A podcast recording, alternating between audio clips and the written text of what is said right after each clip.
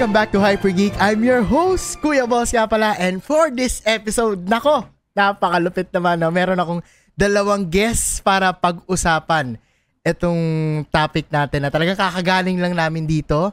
No? From Singapore. No? Talagang paglapag na paglapag ko, eh, inimbitahan ko na agad tong dalawa na to. And second and third guest natin sila dito sa Hyper Geek one of uh, two of my close friends as a content creator, as a console gamer na talaga namang sinusubaybayan ko rin ng mga channel nila. Guys, let me introduce you to Daddy Player One at kay Vibs ng Ara Ara Channel. Yon, guys, kamusta kayo? May hangover pa. Parang, ayan o, naka-flex yung mga gamit, no? Si, si Ibet, naka-t-shirt. Ako, ito, yung kaysa isang souvenir ko. Tapos si DP1, puro Final Fantasy, nasa likod. Isang pa, teka lang. Ay, pakita mo na, pakita mo na. Yung, meron siyang binili, guys. Eh, no? Yun! Oy, putang ina! Uy! Seryoso ba? Alutong, Bibs, ha? Alutong, ha? Ay, sorry, sorry, sorry. Para, parang hindi mo binili yan doon, pare, ha? Ha? Parang hindi mo yan binili Oo, doon, ha? ano, dito to, dito to sa ano to. Shoutouts kay Long Live Play PH. Yan! Oo. Okay. oo. Ki- ki- Nagulat ako, kala ko sa Singapore binili. Ah, hindi. Pero mamaya siguro, ano, hapyawan natin mamaya yung mga souvenir, no? Kung ano yung mga merch call, no? nandun sa Distant Oo. World. So, pero bago yun, gusto ko kayong kamustahin, no? Kamusta kayo? Kamusta lately sa buhay-buhay? Kam- Kamusta? Anong pinagkakabalahan nyo? Yan. Kwentuhan nyo naman kami. Ikaw muna, Yvette. Ano, um, the usual, Ara-Ara channel. Yun? Charot!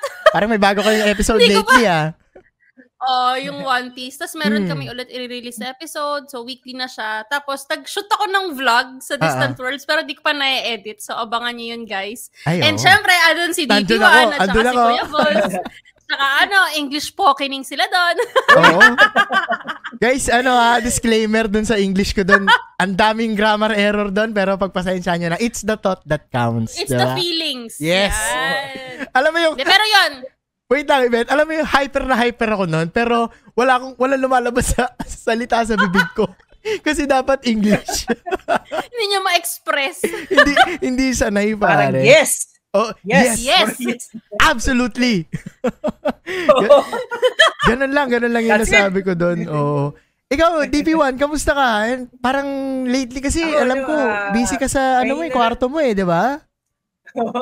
Pero pag uwi ko kasi parang ano, yung feeling na ngayon lang ako nawalay sa pamilya ko. Hindi ako sanay na Oh. nagka-travel solo eh. Hmm. Kaya pag uwi ko talaga, family, family. Family silang agad. Dalawa eh. Oo. Oo, yun talaga yung pinagtuunan ko ng pansin. Pero pag kagaya nung kay Yvette, ang hirap din mag-edit ng ano, yung content Yung mo. mga content, na no? for Singapore, no? Kaya sana magkaroon ng time makapag, ano, ah, makapag-post. Oo. Actually, Hirap mag-edit, hirap maging content creator na mag-isa. totoo. Di ba? Totoo. Kahit, hindi, kahit Oo. tatlo tayo doon, nahirapan pa tayo eh, di ba? Kasi, in contrast with you guys, no, I'll be honest, nabanggit ko sa inyo, pare, wala akong maisip na content. And siguro, kaya ako nasabi yun, nakatuon kasi yung, ano ko, yung utak ko, na magbabakasyon ako. Na magpapahinga Mm, ako. So parang yung content, kahit na tuloy-tuloy na dapat may ginalabas tayo, may i-release tayo, tapos, alam nyo naman guys, di ba, from, from Legoland, from UAE, from Philippines na, ngayon lang tayo nagkita-kita, nagsama-sama doon, di ba? Chance na yun for collab pero wala akong maisip that time kasi gusto ko maging in the moment tayo dun sa ano natin no sa pinuntahan natin. Kaya ako nung pag-uwi ko pare parang may iba kasi eto ah for context night shift kasi ako. Nung dumating ako dito, na iba yung circadian rhythm ko pare, yung oras ko ng pagtulog talagang ah, nagulo na naman. Tapos Mm. parang hinahanap ko yung pakiramdam doon na, di ba, morning, sa umaga. Ang high nung pakiramdam mo kasi may minilook forward ka. Minilook Mm. forward ka na puntahan dito, lakarin dito. Kaya lang, gaya ng nabanggit yung dalawa, off-stream, offline, ang init. Ang init pa rin. Sobrang pare. init. Sobrang init. Di ko in-expect, promise. Di ko Parang in-expect. lumambig sa Pilipinas eh. Oo, oo, oo. Pa- nagmistula akong bata doon, pre. Alam mo kung bakit? May bimpo na ako sa likod. Ang init. Oh, ano? naglalakad, naglalakad ako ng Bugis Junction, pare. Naka, may bimpo ako sa likod. Hindi nila ako nagpapapicture kasi Ako Ano, naman ano lang, talaga. ano lang, tissue. tissue. Oy, oo, oh, makapal yung tissue nila doon eh. 'Di ba? Hindi sila madamot sa tissue sa mga CR nila doon, no? Ngayon, Ako nga kahit naka-dress eh, pero ano pa din, ang init na init eh, di ba? Totoo. Tapos parang feeling ko, feeling ko pa nga mas mainit doon kaysa dito sa Dubai. Isipin mo, nasa Dubai na ako.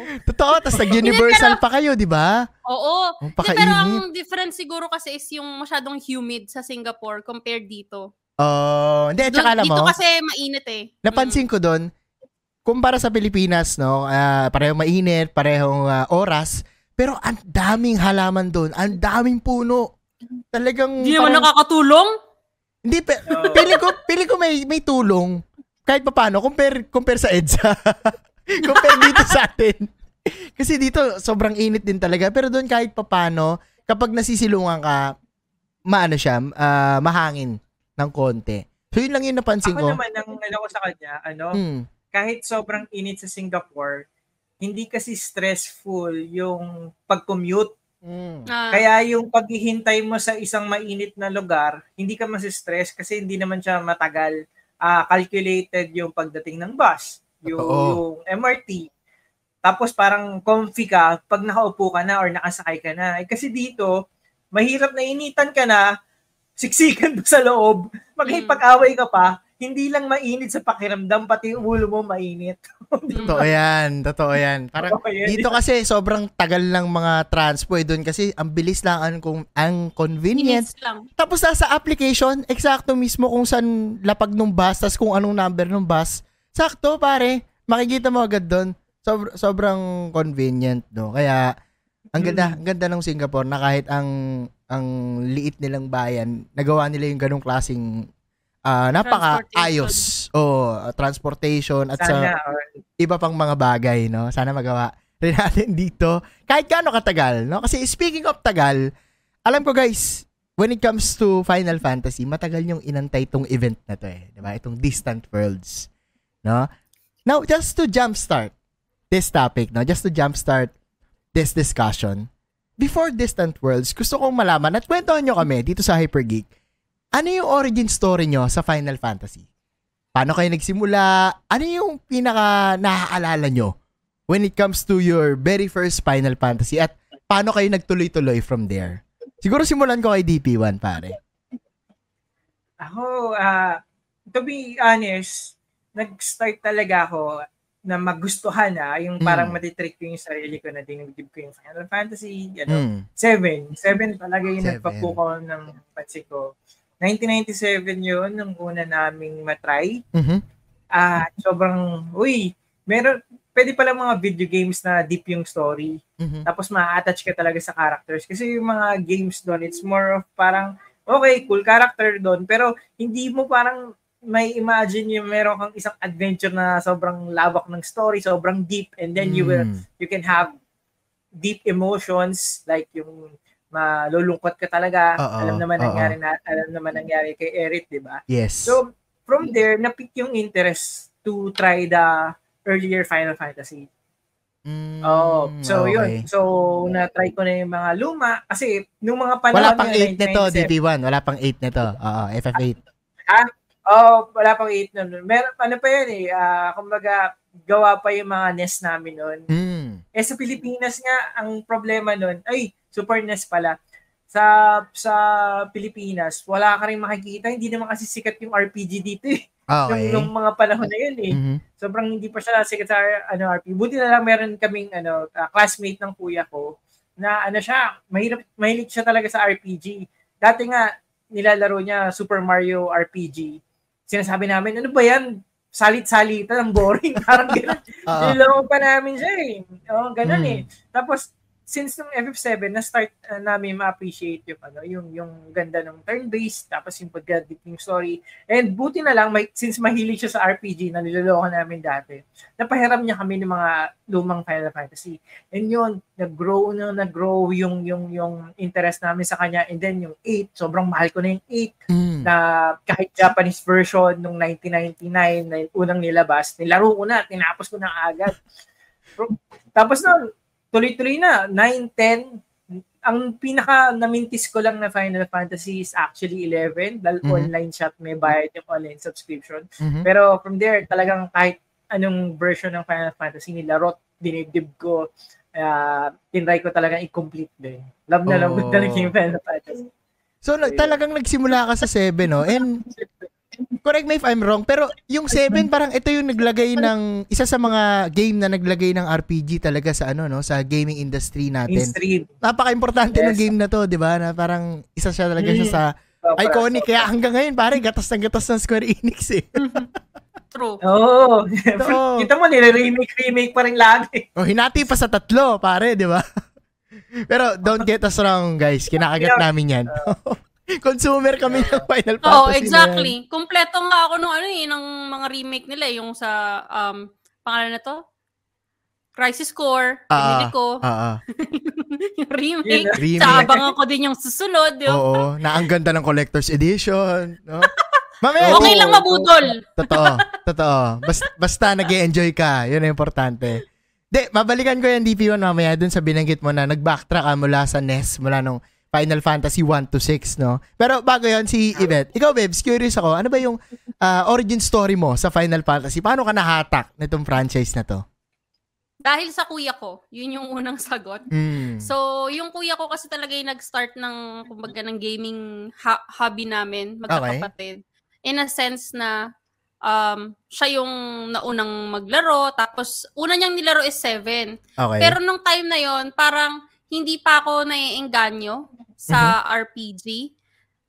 Siguro, ah, ang nagpaengganyo kasi sa akin maglaro ng RPG is Chrono Cross. okay. Talaga. Yun talaga yung origin Mm. story ko. Mm. Tapos, nung pinapanood ko kasi yung, ako kasi yung tipong backseat gamer sa amin magkakapatid. Mhm. Parang minsan mas okay nang manood na lang ako kaysa maglaro. Tapos ako yung parang guide ng mga naglalaro. Oh, dito ka na, dito ka na, galing ka na dyan, doon ka na sa kabilang stage. Backseat gamer nga. Ah. Tapos, nilalaro ng kuya ko yung 7. Hindi ko siya parang physically talaga nalaro na ako yung naglalaro. Nalaro ko siya later on na, pero yung first Final Fantasy ko is 8. Mm. Ah. Siguro, Squad. siguro dahil ano, siguro dahil mas nag-resonate sa akin yung graphics ng 8 kaysa sa 7. Kasi alam naman natin na medyo cuboid na pa. Ah, ah, ah, yung ano, yung 7. Ah, ah. Eh ako bilang bata, parang mas nag-appeal sa akin yung um, pangalan nito. Emo boy, yung ganun. Yung emo boy, the ano, pre, like the most handsome guy in Yes. this party. Oo. na. Grabe, yung pixelated. Pixelated naman. Oo, oo. Handsome pa din, wag nga kayo. Yes, So, that yun, time, that time. Oo. Ah, that time. oo. Tapos, yun, nalaro ko na yung, um, tinry ko laruin yung 7, pero siguro sobrang madi na nung, ano ko, nung memory ko. Mhm, Tapos mhm. nilaro ko din yung um, 9, tapos 10 talaga yung tumatak sa akin na yun yung... Oo. Ang funny story lang kasi hindi ko nalaro yung 10 agad. Nalaro ko 10-2. Okay, Kasi okay. yung kuya ko, bumili kami ng PS2. Late kami nagkaroon ng PS2 eh. Nung binili niya yung PS2, merong 10 free na bala. Okay. So parang mamimili ko dun sa collection nila na kung ano yung mga gusto mong makuha. Ang binili niya for me is 10-2. Mhm. Sabi niya, laruin mo, puro babae kasi yung nasa poster or yung nasa ano, cover, Ah, feeling ah, ko ah. pang babae. Oo, yung nakaganon si Yuna, oo. Nakaganon. Oh, basta may nakaganon doon, oo. Oh, basta tatlo sila, si Yes. Yuna, si Rico, at si Payne. Ah, ah, yan, yan, yan. Tapos nilaro ko siya, tapos hindi ko nagigets yung story, yung storya. Kasi Story, sabi ko, bakit ah. parang may mali? Mm. Yun pala, part 2 siya. Doon ko lang nalaman. So, natapos ko na yung 10-2, tsaka ko lang nalaro yung 10. Mm. Pero yun yung mas Okay, tumatak sa akin na ano, na Final Fantasy. Tapos yun na, hindi ko rin nalaro yung 11, gaya ni DP1. 12, Online. pinapanood ko lang yung kuya ko kasi parang naguguluhan ako dun sa gameplay. 13, kaya din ang sabi ng kuya ko, lahat parehas kaming, kung siya na, um, na-discourage ng mga tropang maglaro, edi mas lalo ako. Ah, okay, Kasi- okay. siya yung nag uh, nag sa akin maglaro. Tapos 14, then 15 na, nalaro na natin. And yung latest na 16, syempre. Na Game of the Year. Hindi, hindi. Mano ko yan, mano ko yan. Personally, uh, yan. Eh. Find the flame! Find the flame. Oh, mamaya, mamaya. Yung, ano na, tawag dito, na, nalihis tuloy ako, binanggit mo yung Find the Flame. Yung naunang mga Final Fantasy, parang napansin ko, hindi mo siya nabanggit. Para kasi paangat ka naglaro eh, no? Si DP1 kasi Mm. binalikan niya. Ikaw ba? Nalaro mo ba yung mga nauna? Blind spot. Ah, kilala ko lang sila okay. sa ano, kilala ko lang sila sa Dissidia Duodecim. Yan, oo, nandun din sila. Doon ano, lang. Oo. Same, same, doon ko lang din sila nakilala, no? Ngayon, ngayon, balikan ko yung sinabi ni DP1 kanina na parang nung naglaro siya ng Final Fantasy, na-curious siya, binalikan niya na yung mga nauna. Ano ba yung origin story na to? Bakit umabot to siguro ng 7? Ba't umabot ng 8? Kasi ako, ganun din yung ginawa ko. Ang una kong Final Fantasy, 8 din. Gaya, gaya mo, Bebs. Kaya lang, before nun, hindi talaga rin ako mahilig. Gaya mo rin, ang nag-impluensya sa akin sa Final Fantasy ay yung kapatid ko, yung, yung kuya ko, no? Yung kuya ni Kuya Balls. Siya talaga yung parang naka-discover. Kasi ang daming dis yan, pre. Di ba? Ang daming dis yan. No? Parang Mm. medyo nakakatamad siyang laruin kasi ang haba. Ang pinakauna kong nalaro talaga na ah, RPG is Legend of Ligaya. Yun yung tatanda ko na una yon Mm. bago ako mag Final Fantasy. And then, nung nalaro ko na yung Final Fantasy, alam mo yung naging hook punch sa akin nun? Pucha, bakit ito lang yung katangi-tanging laro na nalaro ko na may kumakantang hindi instrumental? Tapos kinikilig Mm. ako. Kinikilig ako yung, yung ando na sila sa Ragnarok. Yung ano, yung nag ah, liligawan na sila doon nung sinagip na ni Squall si Rinoa. Di ba? Na parang tumutugtog na yung Eyes on Me ni Fei Wong. Naghahanap ako ng taong pwedeng kalabitin nun kasi ano nangyayari dito? Bakit? Alam ko game to, ah. ba't parang naging music video? Ganun yung naramdaman ko yung part na yun. Sobrang kilig talaga.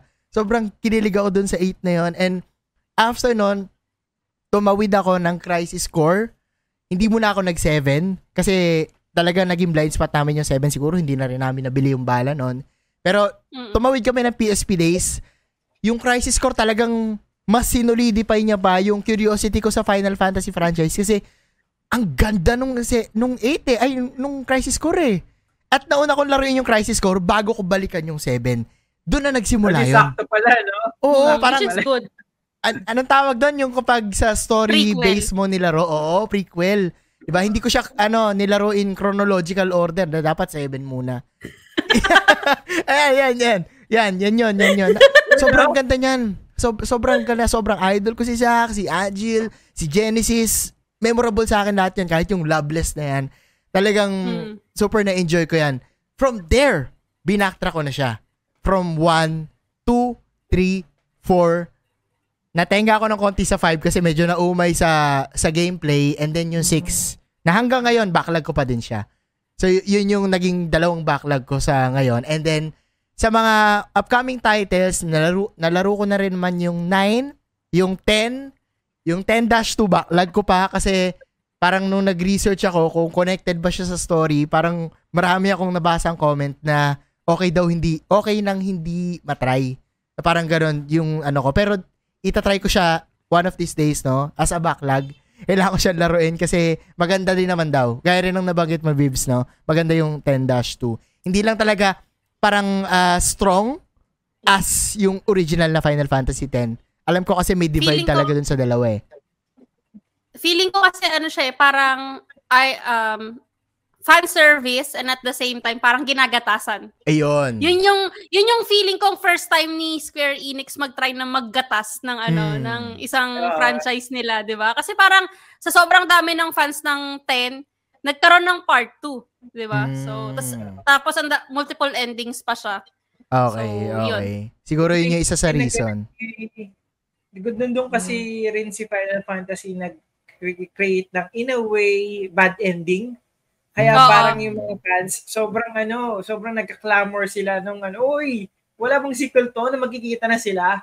Mm. Kaya siguro na-pressure din in a way yung Square Enix na ano, Square Enix na ba? Squaresoft pa nung mga panahon na yun. Oo. Square pa Enix na. na yun. Square Enix na ba? So, Alam ko Square Enix na eh. As far as Oh. I can remember. Oo, oo. oh, Basta yun. 2000, ano ba? Ito, 2003 yata yun, yung mga ganun. Question guys, Hmm. when it comes to Final Fantasy 10, para sa inyo ba bad ending siya? Hindi. Siguro hindi lang siya happy ending, pero it, Ah, it was a deserved ending kung ah, may ganung Yun talaga term, yung di ba? kapupuntahan eh. Oo, oo. And gano'n naman talaga si Final Fantasy, eh, na parang hindi naman most of the time na magiging masaya yung mga ending, di ba? Yung latest nga nila eh, wag na muna natin i-spoil, Oh. pero Oh, Di ba? Eh, Balls, Ini-spoil mo na baka naman.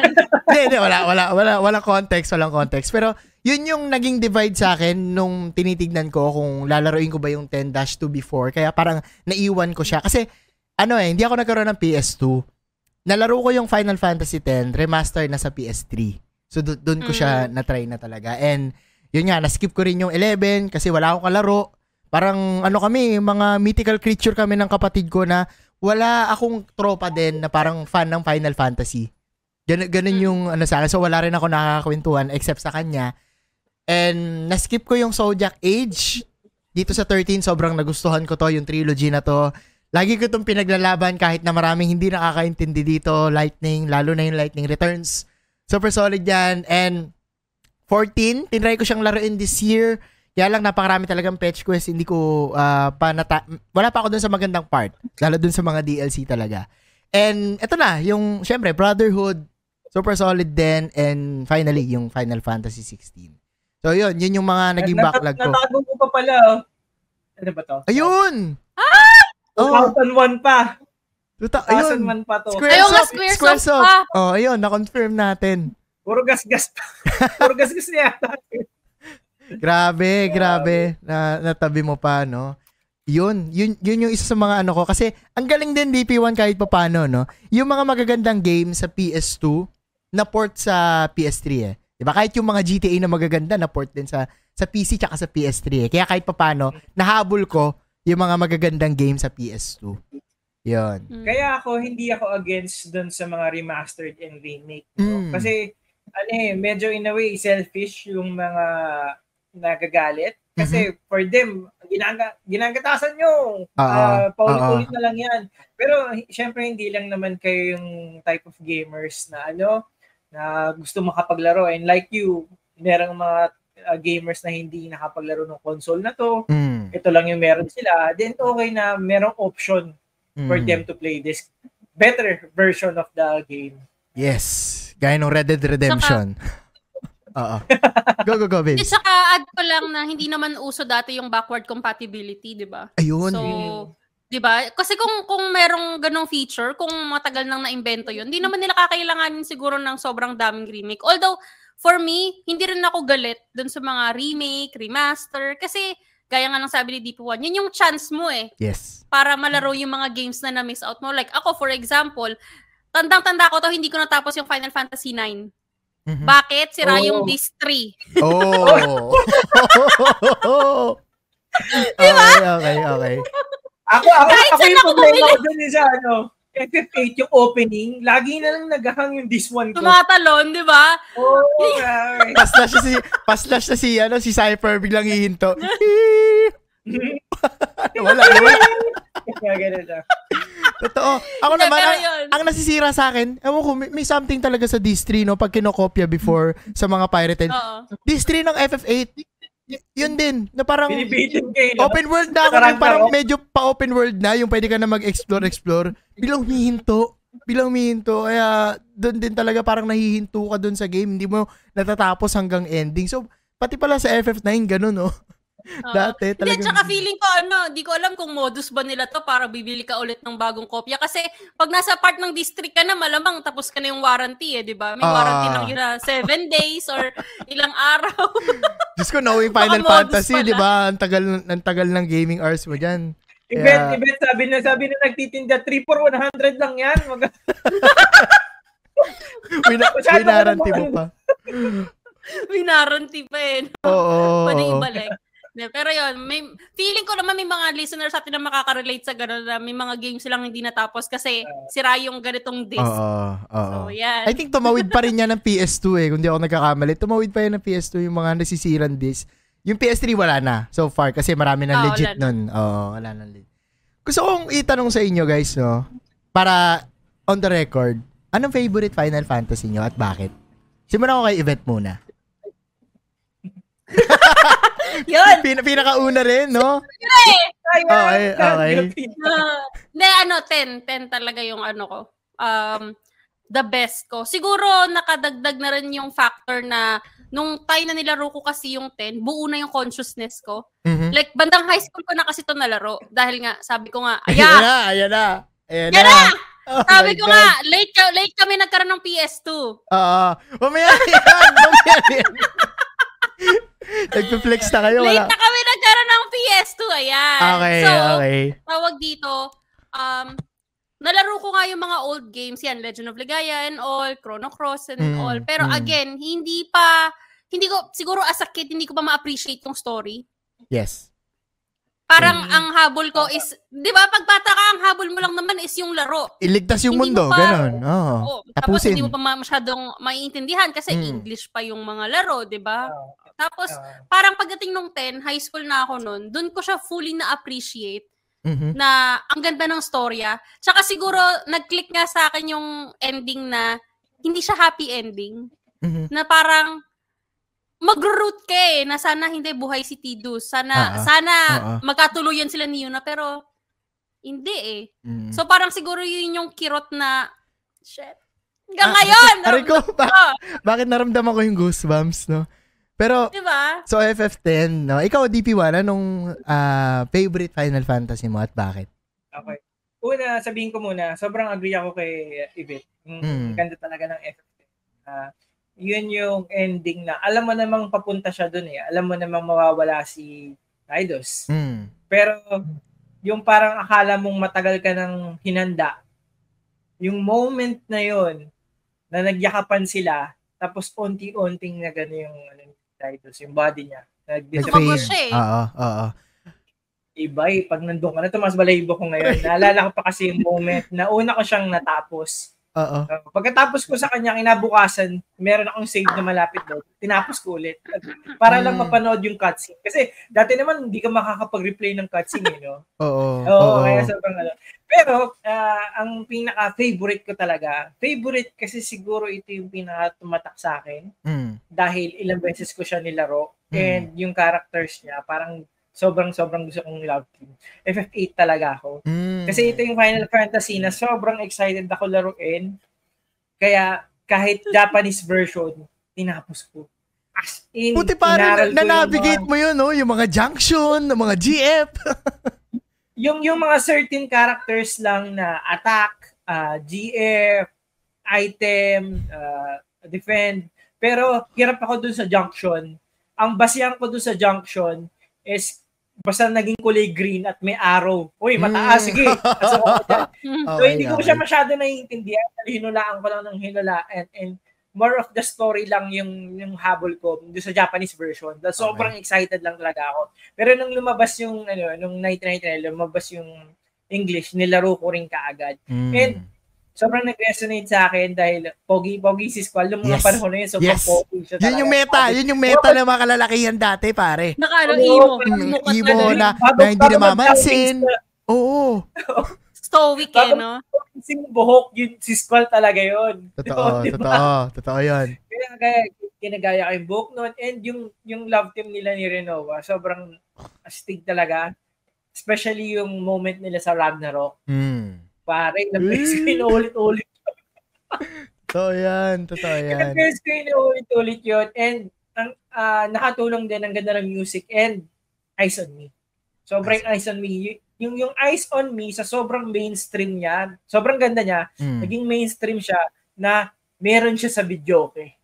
Mm. Ganun Oh. dating yung Eyes on Me. Kaya yan, pati kami, uy, bakit meron Final Fantasy dito? Oo. Kasi ang ganda talaga ng ano eh, nung, nung dating nung ano, yung nung music ng Final Fantasy 8. Isa siya sa hindi ano, critically acclaimed na Final Fantasy.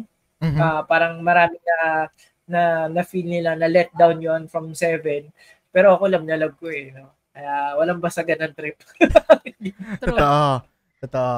May gusto ko idagdag Hmm. na Sige. gusto ko lang like hindi ko sure kung makaka-relate ba lahat ng audience dito, pero gusto kong i-highlight yung importansya nung meron kang save file para babalikan mo yung scene na yun. Kasi naalala nyo, memory card pa dati. Yes. yes. Sobrang Na 15 limited ng... Di ba? Sobrang limited ng space. So, kailangan mong mamili ng i-delete. Kailangan mong mamili ng specific scene na gusto mo lang talagang i-retain sa sarili mo. Kasi ako, ginawa ko rin yan sa 10. Yung papunta na sila dun sa lake. Ah. Di ba? Ah. Nakala niya bago Yun. yung Suteki Dane. Ay! Tangela! Yan! Totoo. Meron Totoo. ako save file Bago doon. nagkaroon ng beach Diba? scene si Clive. Yan. Yes. True, yun ang OG. ano ba, natatandaan nyo ba sa memory card, di ba? Di ba parang mag, may buburahin ka, may isang file. Pero yung save file ng Final Fantasy, di ba yung ano siya, yung parang maramihan na, na, na slot? Yung maramihan ba na slot na yon isang memory, isang ano na lang yon Isang- save file ko, before? isang block yun eh. Isang block na lang. So parang kahit tatlong save, ah isang block lang siya sa PS1 before. Tama ba? Kung, kung natatandaan Hindi. Ah, na. hindi. Ang pagkakaalala ko ah, isang save, isang block. Isang block. Oo. Oh. Yun nga eh. Kaya sabi ko, importante na Oo, ano ko eh, may space talaga eh. Mm, Oo. gets, gets. So, halimbawa sa Resident Evil, may typewriter doon, di ba? Isang Mm. save mo sa typewriter, one block na yun. One block. Kung magdadagdag ka, isa pa block. Oo. Yung block uli. Parang yung mga latest gen na lang ata yung parang isa na lang yun na ano eh, no? Isang, parang Mhm. isang file na lang siya kahit na marami kang ilagay na file, yung mga sa mga remaster na siguro. Pinag-aano na kasi nila eh, ah, magkakasama na. Oo. Pero pwede Oo. mo talagang i-ano yun. Kung titingnan mo yung base file niya, Mm. magkakahiwalay pa rin yun. Mm. Gets, gets. Grabe pre, alam mo, agree ako dun sa mga nabanggit mo at dito rin ako nagtataka talaga kasi yung Final Fantasy 7 nasa spotlight talaga pero never never kong narinig na parang puro rumor ah, puro rumor pero never ko narinig na i-remake yung Final Fantasy 8 sobrang naiwan so, sobrang naiwan yung Final Fantasy 8 na talagang for me sana magawa ng remake yun yung gusto kong gawan talaga ng remake kasi to be fair no sa binanggit mong sagot TP1 yan din yung favorite Final Fantasy ko Hiramin ko yung ano, yung palaging sinasabi ni Jazz sa The Game Silog Show na yung sa tropa niya, mas importante daw yung may maramdaman kaysa maintindihan. Kasi I'll be honest guys, wala akong naintindihan sa gulo ng kwento ng FF8. Lu- Actually. bumalik ng ng pass, tapos magkakasama pala sila sa isang orphanage, 'di ba? Tapos Ang labo nun. y- yung yung dulo na- nag nagbati-bati na sila na parang hindi ko na alam kung sino ba si Adele, sino si Ultimate, mga ganyan. Basta alam ko lang na nanalo ko, nililigtas ko yung mahal ko sa buhay, si Rinoa, tapos napakaganda lahat ng nangyayari. Yun yung yun yung naramdaman ko dun sa ano na yun, sa game na yun, na kahit wala akong naiintindihan, na kahit pwede mong itambal na ang ganda naman ng story ng ibang Final Fantasy, mas solid, mas buo, 'di ba? Yung pero yung Final Fantasy 8 siguro with uh, nostalgia goggles talagang for me sobrang favorite ko siya. Naging naging paborito ko siya. Nandun pare yung pwede mong makuha yung Lionheart sa this one pa lang, mag ano ka lang, mag-trade ka lang ng 20 El Noiles. Pare ginawa ko yun tapos ni Lionheart ko yung mga yung brothers, yung dalawang ano, yung dalawang GF na parang overkill masyado kasi hindi naman kailangan ganun kalakas yung damage mo yung sobrang angas na cowboy na si Irvine Kineas na kapag naka-AP gun, putya kung ano-ano ginagawa, parang Robin Padilla pare, napakaangas lahat. Yun yung, yun yung mga talagang natatandaan ko na sobrang stylish dito sa Final Fantasy 8 na to. Kaya talagang naging paborito ko siya. No, wala, wala so far na tumapat doon sa pagkakagusto ko, doon, doon sa pagkakaalala ko sa Final Fantasy 8 kasi ilang beses ko rin siyang inulit. Ilang beses ko rin siya parang ah, kahit na dito sa mga yung yung nasa digital version na na libre ngayon sa PS Extra, from time to time binibisita ko siya. Yung yung kahit din yung mga music eh. No? Siguro dito na natin itawid kasi nabanggit ko na yung music. Napapunta sa Distant Worlds. Let's go all out. Napuntahan na natin dito sa topic na to sa Distant Worlds na yan. In preparation, dito sa Distant Worlds, bago tayo pumunta, lumipad pa Singapore. Gusto ko malaman, ano yung mga naging preparasyon nyo bago pumunta dito sa event na to? Siguro simulan ko kay DP1, pare. Ano yung mga naging preparation mo? Gaano katagal mo tong hinantay? Yan, ano yung mga in-expect mo? Yan, kwento mo kami bago tayo tumawid papuntang Singapore, no? Ano yung mga naging preparation mo, pare? At ako, every time na nagta-travel ako, especially pag sa Japan, Mm. tinitingnan ko, meron bang malapit na concert ng Distant Worlds? Mm. Okay. Tinatry ko yung lagi yon. Pero kadalasan, yung moment na pupunta kami ng Japan, wala. Eh kasi gusto namin pumunta ng Japan mga ano, bandang winter para malamig naman. Okay. Kaya okay. pag tropical country, mas gusto mo yung malamig na pupuntahan, di ba? Mm. So laging walang ano, walang walang chance na makapanood. Kaya, 'di ba, nagkausap tayo noon, pre, na Oo. pag nagkaroon ever ng malapit sa Pilipinas, wala nang isip-isip, pare. Bili mo na. Or Asia, Sure no? doon. Oo, oo. Oo, sure na ako doon. Nung unang na ano natin sa Taiwan, 'di ba? Pare, ready ready tayo noon. Pag meron, Ah. game na tayo, 'di ba? And good thing pare, very thankful din ako sa iyo. Ikaw lagi kasing nakaabang, 'di ba? Mm. Yung yung Singapore, I think this is the perfect opportunity. Kasi Mm. sa totoo lang, mas ano, ah, syempre, hindi, hindi pa ako nakapunta ng Singapore. First time ko actually yung pagpunta natin eh. Mhm. Kaya parang perfect opportunity na rin yun to experience the country. Actually, yung airport, airport pa lang. Yes. ano ka na eh. The number Sobrang one. Panalo ka na. Oo, oo. And yung, yung preparation ko dito, siguro from the start na minahal ko yung Final Fantasy, siguro yun, yung- yun yung preparation eh, coming there. Mhm. Kasi halos lahat ng mga tinugtog doon, ah, majority, Pera 14. Talagang sobrang close sa heart ko. Ito Mm. yung mga music na ginagamit ko pag nagke-create ako ng short film, na pampang-create ng emotion, o Mhm. kaya pag meron lang ako nararamdaman, nagpapatugtog lang ako ng instrumental. Ito yung mga kasama kong music noon eh. Mhm. And for me to experience it live ng orchestra, na talagang Final Fantasy yung tumutugtog, hindi lang kung sino nagpo-cover. Ah, dream come true for me.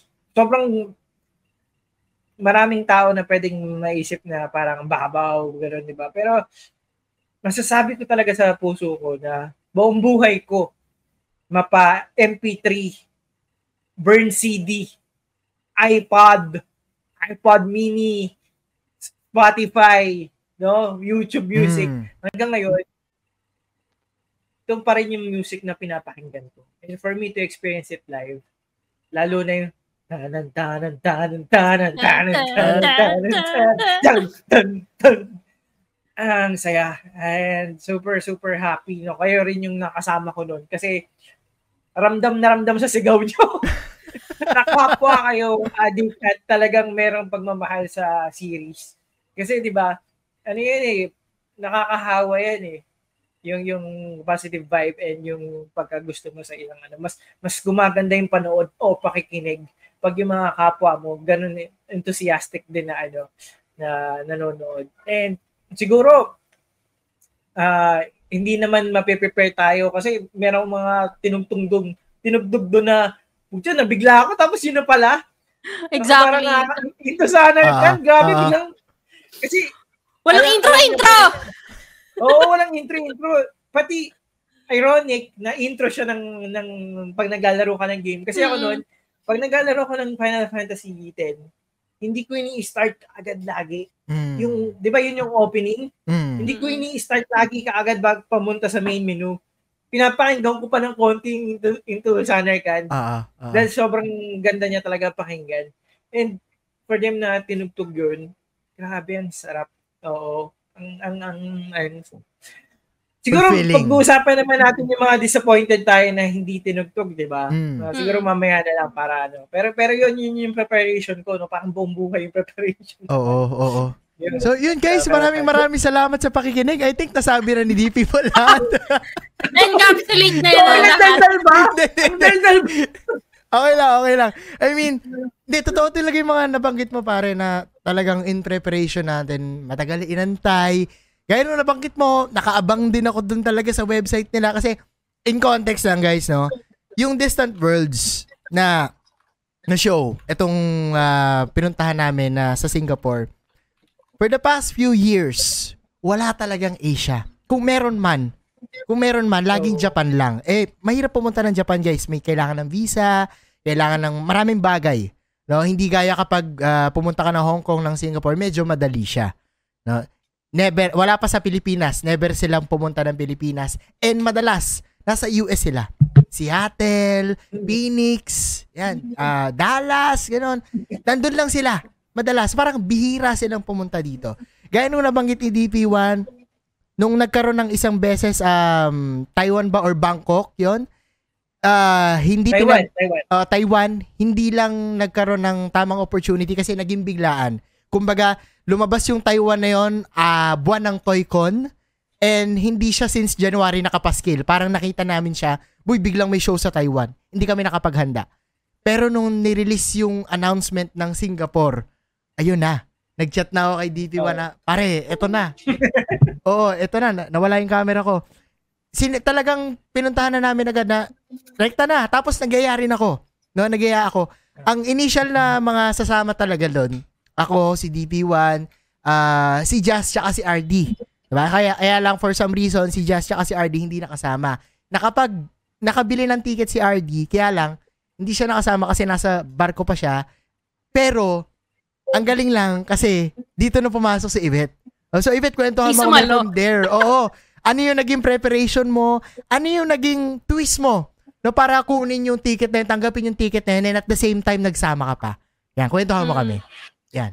Sa akin kasi, nag-start, gaya nung kay DP1, mm. ganun din eh, all our lives eh. Kahit naman ako nung nasa college ako, com arts graduate ako. So parang kumbaga pag may mga project kami na commercial, film, mm. yun lagi yung ano ko eh, yun lagi yung background music ko. Mm. Lalo na hmm. yung A-Ritz team yan, Tuzaner Khan, yung mga ano talaga eh, yung mga classic na pieces. Tapos at the same time, kuya ko kasi yung nag-introduce sa akin okay. sa music ng okay. Final Fantasy. Lahat na lang siya sa kanya galing eh. uh, kuya ko talaga uh, nakakagigil eh. Anyway, nung time na nauso na yung YouTube, mm. siya yung nag-start na nagpe-play siya ng mga uh, Distant Worlds concert na sa ibang bansa. So parang nakaka-amaze lang kasi lagi siyang sa ibang bansa eh. Parang never ko naisip na makakapunta ako sa Distant Worlds. Sa totoo lang. Kasi mm. gaya ng sabi niyo, laging US, laging Europe, parang Tsaka nasa UAE ka. Ko, di ba? Oo. Hindi, that time. That ah, time. that time. Oo, okay, okay. That time. Kasi syempre bata ka pa naman eh. Hindi mo naman maiisip yun na parang, shit, ang astig, nakakanood sila ng concert na Distant Worlds. Tapos ang ganda kasi orchestra talaga. Mm. Parang pangarap ko lang talaga siya. Mm. Isa siya sa mga parang bagay na hindi ko iniisip na achievable that mm-hmm. time. Siguro kasi wala rin naman akong experience ng traveling eh. Yung, yung first ever abroad na travel ko, UAE agad, mm-hmm. trabaho. Mm-hmm. So, kaya nung, kaya sobrang thankful ko sa inyo kasi kayo yung sumubaybay, kayo yung nag-open sa idea, sa utak ko na hindi, dumadaan sila ng, ano, ng Asia. Puntahan, mm-hmm. no 'di ba? Kasi ako ang alam ko lang Japan, USA, Europe. Doon lang ang hmm. ikot ng world tour nila. Hmm. World tour. pero doon lang. Biset. Uh, uh, 'Di ba? Uh, Tapos parang um nung nagsabi kayo na manonood kayo, hindi pa ako excited eh. Parang hindi pa siya nag-sink in sa akin na um tawag dito na distant worlds kasi ang layo ko. Parang lugi, sabi ko parang umuwi na ako ng Pilipinas, lugi naman. Kasi 8 hours yung flight. Eh, tapos yung ticket ko pa, ang mahal. Parang mm. mas mahal pa kung mag-Singapore ako. Tapos parang sabi ko, random random date ko, Kuya Bol, sa lala mo. Nag-send ako ng message sa group chat natin sa final form na ang ganda ng ano, no? Soundtrack ng 16. Mm. Find the Flame yung pinapakinggan ko. Check naman. ko nga. Oh. check ko nga yung ano. Hindi, check ko nga. Sabi ko, check ko yung ano, magkano yung flight ticket pa Singapore check ko na rin kung, kung may ticket pa. Mm. So, chinek ko parehas, may ticket pa, pero sabi ko likod. Sabi ko, mm, pag-isipan ko, medyo uh, hindi pa ako sold. Etong si Direk, si Direk uh, Owami, uh, gigigil ako eh. Siya yung budol sa akin. Sabi niya, bilhin mo na yung ano, ticket ni RD kasi siya dapat yung sasalo. Hindi niya nasalo. Sabi niya, bilhin mo na. Sabi ko, sige na nga, bilhin ko na. Kasi uh, ang idea ko naman is, gusto ko isama yung kuya ko. Oo. And, na, babe, sorry. eh. Tama ba yung context ko? Habang nag-uusap kayo nito ni Direk, um, tuloy-tuloy mo nilalaro yung Final Fantasy 16 or patapos ka na? Oo. Patapos 16. ka na? Ah, Hindi, uh tapos na ako. Tapos na ako sa 16. Ah, okay, okay, okay. Tapos na ako sa 16, kaya nga may hangover eh. May Bigla hype? ako nag-play ng, oo, may playlist. Tapos, yun na, habang kachat ko si Direk Owa tsaka si RD, minessage ko na yung kuya ko, Kuya, tara mag-Singapore tayo. Eh parang alas 12 yun ang madaling araw sa Pinas. Mm. Tapos sabi ng kuya ko, hindi niya daw sure kung naalimpungatan daw ba siya or nananaginip. Kasi, totoo na, no? kasi, alas 12, nag-aya ako mag-Singapore para manood ng Distant World. Sabi niya, Kahit ako, hindi ako maniwala eh. diba? Parang out of nowhere. Uh-uh. Tapos, yun, parang, um, ang maganda kasi sa Distant Worlds is yung collective experience Mm. Kaya nung sinabi ni DP1 na isang bagay na nakapagpa-enjoy din sa kanya ng panonood is yung magkakasama tayo. Which is, isipin mm. mo, isang buong area na lahat kayo Final Fantasy fan, mm. tapos manonood, yun yung feeling kong isa ring ano eh. Alam mo yun? Puta. Ganun eh. Bros! Wa- bros! wag- Bros! Kahit hindi mo kilala yung mga tao doon, instant. Ikaw Meron nga lang connection yung nasigaw eh. Di ba? Pare, Tapos nung, yun, nung sumisigaw ako, so, sorry to sorry to cut you off a bit. Nung sumisigaw ako, wala na ako naririnig na ibang tao. Parang sarili ko na rin naririnig ko yung, lalo na yung sinisigaw ko yung, find the flame, find the flame. Mamaya, mamaya. Bahala na sila no, kung ano isipin nila. Oo, True. oo. Parang nag-aabi victory fanfare na tayo doon. Anyway, baby, sige, tuloy mo. De, pero yun nga na parang, um, kaya dinala ko yung kuya ko. Sabi ko, kuya, Mm. tara na. Ah, mag-ready ka na. May passport ka ba? Go na natin to. Kasi sabi ko, minsan lang naman silang mag-Singapore. Mm. Once in a lifetime event to. And why not, di ba? Mm. So, yun. Pero kung ako lang siguro mag-isa, parang mas gugustuhin kong mag-Europe na tour. Trip. Mm. Oo, para doon na lang ako pupunta somewhere sa Europe, tapos doon ako Ah. manonood. Pero since naisip kong isama yung kuya ko, mas naging malaking factor siya na Mm. sige go, manood na rin ako. Oo. So, yun. oo.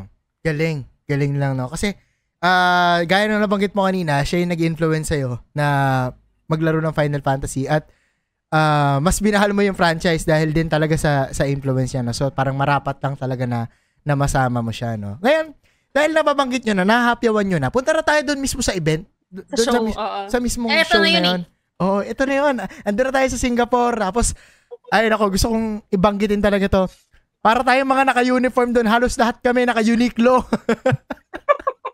yung Uniqlo na, yung, yung collab ng Final no? Fantasy. Oo, pare.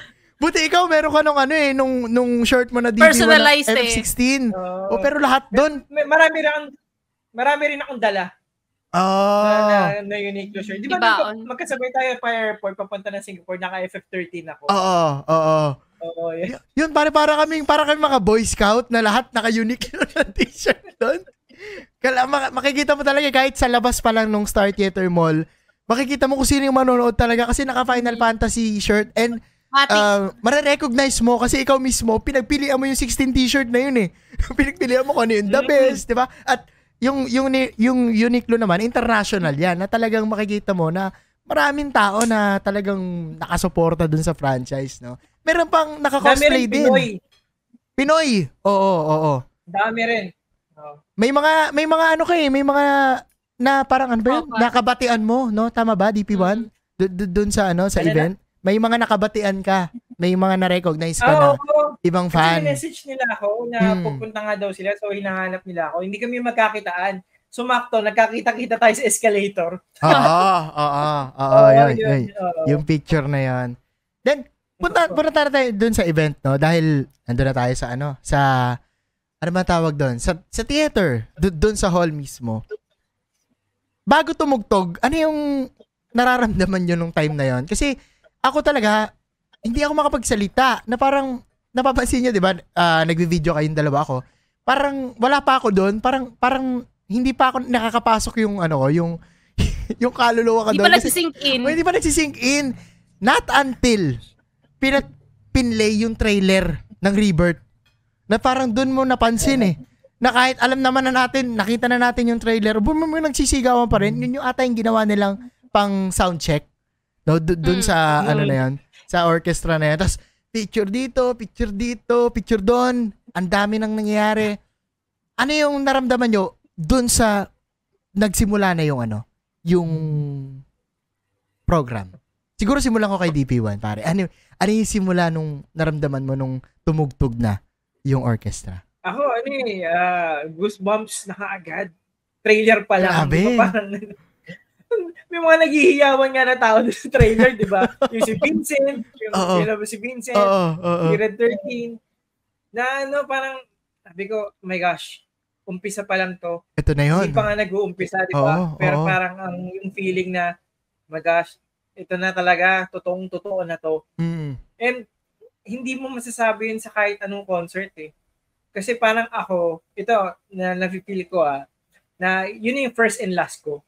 Hindi ko Mm. alam kung mag, magkakaroon pa ako unless pumunta dito sila sa Philippines or Oo. ano. Kasi mas uunahin ko na yung ibang bagay. eh. O Mm. na parang new experience. Kaya ako yung nandun ako, surreal moment talaga na parang totoo na to, tutugtog na sila, no? Kahit pa sabihin natin ano na wala naman si Nobuo Matsu doon, Oo. pero to have a ano talagang accredited talagang uh, Final Fantasy sila mismo yung na uh, nagko-concert ng Final Fantasy music. Yes. Sobrang big deal na for me. And totoo lang, ano, uh, to be honest, medyo bi- bilang tatay, mm. pero mo kung makapag solo trip ka pa para sa leisure, mm-hmm. mm. hindi na normal eh. Kasi sabihin mo kung sabihin sa isang tatay na, parang kapal mo naman, may pang ganyan ka pa, panood ka pa, mm-hmm. but mag-work ka, tapos mag-ano ka sa family mo, parang mm-hmm. to have that opportunity and to have a very supportive wife na ano, na parang alam niya kung gaano ko kamahal yung Final Fantasy eh. Mm-hmm. Katumbas yan ng BTS. Kumbaga, sa Singapore din Mas malala pa! Okay, okay, okay. Sa, sa Singapore din yun actually. Yung misis ko naman, di ba? Ano, uh, nanood siya ng Suga. Ah, uh-huh. Kung mo lang yan. Kahit ano pa, wag mo lang sabihin sa akin yan kahit magkano. Alam kong sobrang mapapasaya ka niyan. Kaya Suga ka muna. Oo. Sabi ko. So, alam niya rin kung gaano ko kamahal yung Final Fantasy. Boyfriend, girlfriend pa lang kami. Alam niya kung gaano ko kamahal mm. yan. Sinabi ko na kaagad sa kanya, pag, pag maging tayo, uh, meron ka lang pwedeng maki, maging karibal which is Final Fantasy. In-explain ko na mm. sa kanya from the start. Promise, uh-huh. kahit uh-huh. tanong niyo pa siya. Kaya alam niya kung gaano ka-importante sa akin yung franchise. And to have that opportunity for a very long time na hinintay ko, pinayagan niya talaga ako. Pinayagan. Talagang pinush ko yun. So, thanks to you, pare. Ikaw talaga nagpaano rin sa akin. Ano, pare, may concert na. Go na tayo. Pare, para, para kang ano eh, para lang kitang niyaya ng inuman. Oo ka agad eh. Kasi doon sa Taiwan, Oy, oo ka agad. Kasi nagulat ka nga, pare. Di ba parang, uy, gusto mo manood ng, ano, ng, ng, ng, ano, na, ng concert ng uh, Final Fantasy? Uh, Game, pare, saan? Book mo na. Matik eh, no? Wala, wala, wala man lang, nag, wala, eto Bibs ha, walang tanong na magkano, walang tanong na kailan, wala, go na agad, go, go na agad, ganun si DP man. Tapos kaya natin yung ano, yung, yung message yung combo. Sige, pare, go. Kuya, Guys, alam nyo ba, yan na yan din yung sinagot sa akin ng kuya ko nung sinabi kong, Kuya, mag-Singapore oh. tayo, nood tayo ng distant worlds, tara. Sabi niya, okay, sige. Ganun agad eh. Walang, walang tanong na kailan, sure ka ba, magkano, walang ganun eh. Game. Okay, sige. Game na, game na.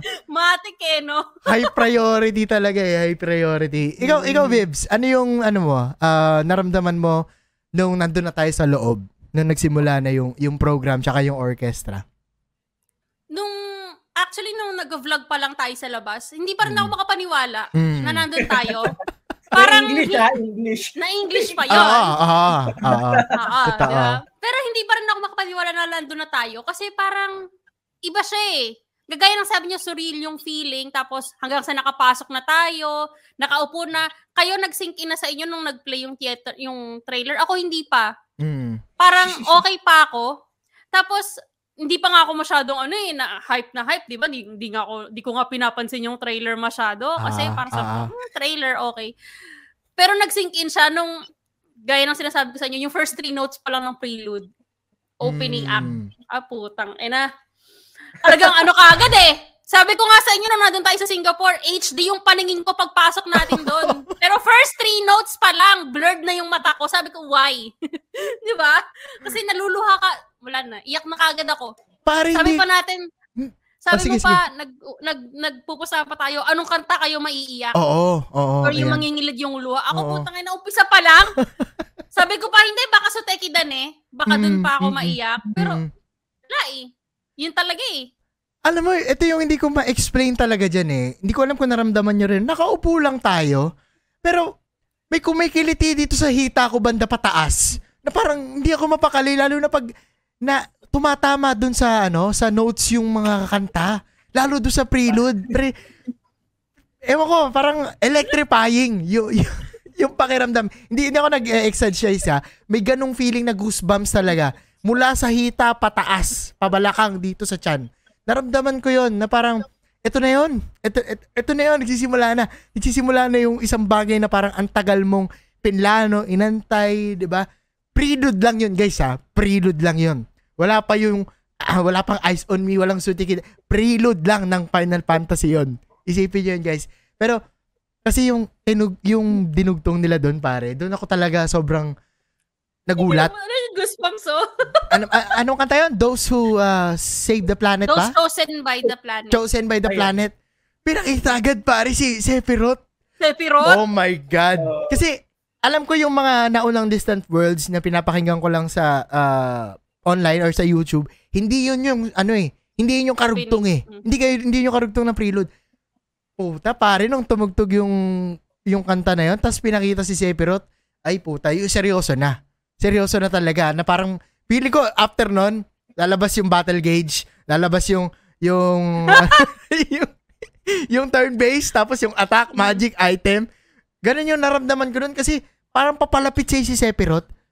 Lahat Mm. tahimik. Lahat tahimik talaga nung, nung time na yun na talagang ang ganda nung mula prelude na yon tsaka dun sa kanta na dinugtong nila doon. Sobrang goosebumps malala. Isipin mo yung nagsisettle down yung emotion mo. Tapos Bilang ginanong ka ng kanta. ganun. Bibirahin ka ng ganong kanta. Sobrang nakakagulat yun, pre. Ikaw, DP1, anong na-feel mo nung ano na yun? Yung, dun sa kanta na yun? Ako, ano, ah, parang ang gandang intro. Hmm. Strong. No, no, no. Parang doon pa lang pinaramdam na sa'yo. Ito yung aabangan mo all throughout the show. Totoo, totoo.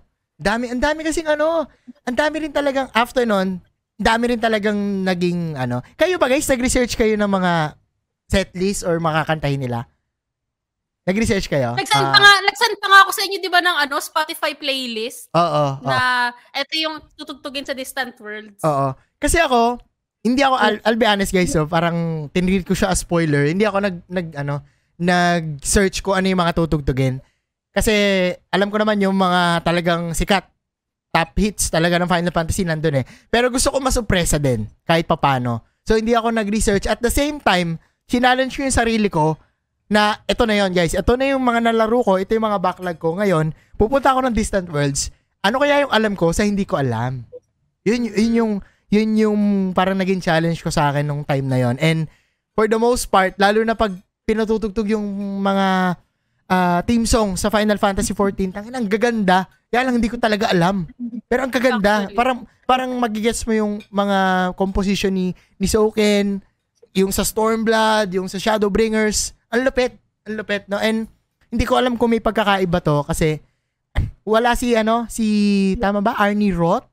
Tama ba yung yung pinaka ah, lead na conductor? Conductor. Ah, ang pumalit Oh, is yung kapatid niya. Ka- Tama ba kapatid Anak. niya yun? Anak, anak niya. anak. ah. Hindi ko lang maalala yung pangalan niya pero Roth din yung apelyido kasi Eric. yung anak. Eric. Yan, Eric Roth. Hindi ko alam kung may Scarlett yata. Scarlett. Joke. tayo ng ano ha. Hindi, pero yun, may pumalit sa kanya. So, hindi ko alam kung may kaibahan ba yun dun sa ah, naging program kasi nag-iba yung conductor. Pero, alam ko, sa akin, ang alam ang pagkakaintindi ko, wala naman yun sa conductor. Nasa orchestra yung kung ano yung pyesa na alam nila eh. Diba? Kayo ba guys, meron kayong in-expect na music doon sa Distant Worlds na hindi nyo narinig? Yan. Tatanong ka pa talaga, Kuya Balls, ha? Hindi, kailangan eh. Kailangan natin, mo kailangan natin pag-usapan. Sige, simulan ko na sa Ibet. Mukhang na-trigger ka eh, doon sa tanong eh. Trigger ako eh. Pero wait lang, before ko sagutin yan, nag-check ako actually ng mga nag-post about Final Fantasy Singapore na Distant Worlds. Mm. Hate to say this, pero ang daming na-disappoint. Okay. Kasi tayo first time eh. First time nating a-attend. So Yes. sa atin parang kumbaga perfect yung event, walang mishaps, walang eme. Yes. Pero may mga nagreklamo na hindi daw maganda yung setlist or meron daw mga songs na masyadong mabilis yung pag-conduct ni Uy. Eric natapos na natapos na yung song hindi pa tapos yung nasa background Okay. na video which is alam natin yan 'di ba parang natagalan din tayo na May parang isang bakit music. may lag Oo. Ah, oo. may isang song. Actually, dalawa daw yon pero isa lang yung naalala natin na sabay-sabay tayo. Mm. Oo, na parang, Yung Chocobo, kung mapansin nyo, hindi sabay dun sa pag-quick. quick. Ah, ah, ah, ah, ah. Nang konti lang naman. Yun. Parang milliseconds lang naman. Oo. Sige, pero Bebs. still, again, may mga naka, ano doon, may mga nakapansin doon na veterano na siguro sa Oo. panonood. Oo. Pero speaking of song na inaabangan, even before pa naman nung Distant Worlds, very vocal tayo na nag-aabang tayo na sana merong Final Fantasy 16 na song, di ba? Talaga namang sinasabi natin na hindi tayo hindi tayo expecting pero hoping na Ayan. kung maibigay, masaya, kung hindi, edi okay. Oo. Ikwento mo kung bakit ka nag-expect. Ayan, bigyan mo ng context. bigyan mo ng context. Okay, sige. Ah. Bigyan ng context. Pinlay, pinlay yung intro, no? Yung ano, yung those chosen by the planet and all. Yes, Hype yung yes. emotion eh, ganda Yes. eh. Tapos 'di ba nag ano, nag nagsalita na si Eric Roth na in, Eric Roth. ah, welcome welcome to the show, kami Mm. kami, kami kami ganyan. Mm. Um, tapos meron siyang sinabi na line na, ano yun? Yes, we made it. Yes. Di ba? We made ah. it. Tapos parang, something, something, something, we will be playing, playing. Final 16. Fantasy 16. Oo. 16? Tapos, oh, 16 songs. Ang ver ang verbatim yata niya, and we will play 16. 16. So parang open ano siya na 16 songs o Final, Final Fantasy 16. Tapos, nung time na yan, yung time na yan, naging blurred na lang. Nag, ano ko niyan, pare, nag, nag-war cry ako niyan. Pumutok na agad eh. Nung war, oh, na pili. Kasi Kasi, the flame! kasi guys, ito ah, context sa mga nakikinig sa atin, no? Hindi kami nag-expect. Ah, hindi kami parang, ah, parang, sana may Find the Flame, Game of the Year, natataon. Hindi kami nagganon. Pero tinrigger yun kasi narinig namin or at Sinabi least yun. na-interpret 16. namin. Oo. Oh. Tapos, after Alam kasi, kasi, eh, mm, binibay tayo eh, no? Oo. After Oo, kasi oo. nun, pinlay yung victory fanfare ng Final Fantasy 16. 16 ha? 16. Mm-mm. So hindi ko alam sabi kung... niya pa, we made it. Oo. Oo. Parang this game made it to the set list. So, Oo. Doon kami parang nawala na yung ano namin, yung reservation namin na merong Final Fantasy 16 kasi nasabi na, 'di ba? And then Oo. doon sa dulo, it turns out walang find the flame. 16. Ayan. Sige, Bet, tuloy, tuloy mo, tuloy mo. Ano pa doon? the flame namin. Hinanap namin yung flame. Wala talaga, Oo. guys. ang nakaka-bait pa talaga doon kasi 'di ba pang encore niya. Mm. Yung yung credits kasi kasama yung Final Fantasy 16, pati yung mga composers, Yes. yung mga tumugtog. Yes. And ang visual doon si Clive. Tapos Oo, meron pang huli. apoy-apoy. Yes. Ang daming hint talaga na parang pang maganda siyang pang segue. Mm. Na- Dun- Pa, kaya parang tayo, sigaw na sigaw na noon. Talagang Oo. ready ready na. Oo. Na makita yung flame. Hindi, that- tsaka ano kasi, Mm. after nung credits, di ba, nag, ano, nag, umalis kunyari si Eric Roth, nag-encore. Sorry guys kung spoiler to, pero feeling ko naman maiintindihan nyo kung bakit namin to kinukwento. Tapos nag-play yung One Winged Angel, di ba? Mm. Tapos yung credits kasi, yung yung visual na end scene ng um, One Winged Angel, apoy. Umaapoy Tapos na ito, distant yung worlds. logo. Oo. Oo. Asan na? Lahat ng hints. Asan na yung Find the Flame? lahat ng hints nandun eh, na parang nandun, nasali nila sa slideshow yung yung 16, yung kay Clive, nabanggit, lahat na, lahat na nandun, nakalatag na. Tutugtugin na lang.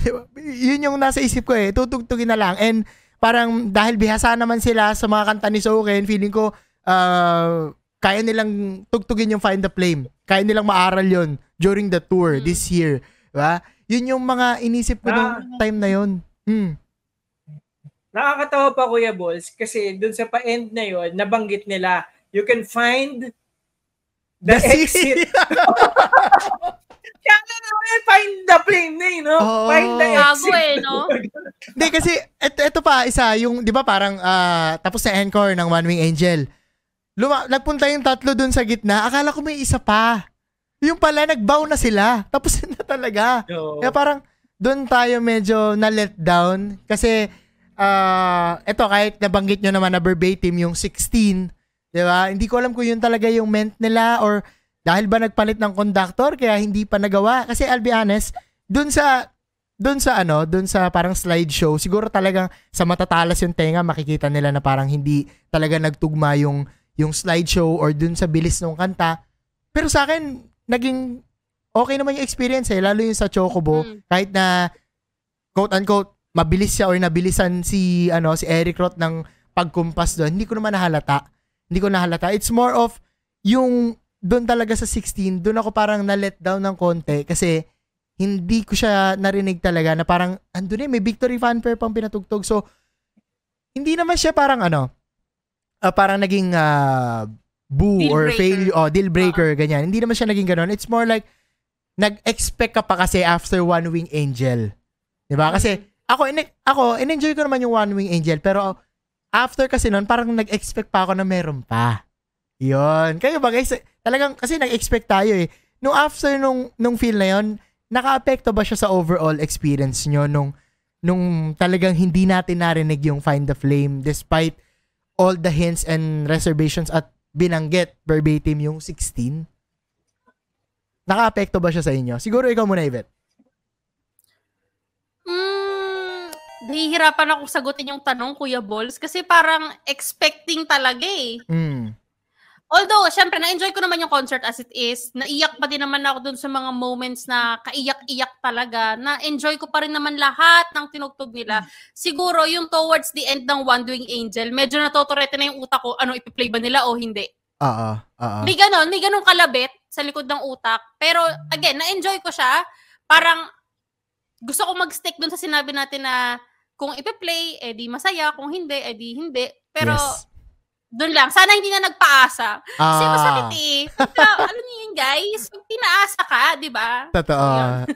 Ikaw, DP1, naka-apekto ba siya sa overall judgment mo nung, nung, ano, nung experience? Oh, sobrang honest lang. Medyo eh.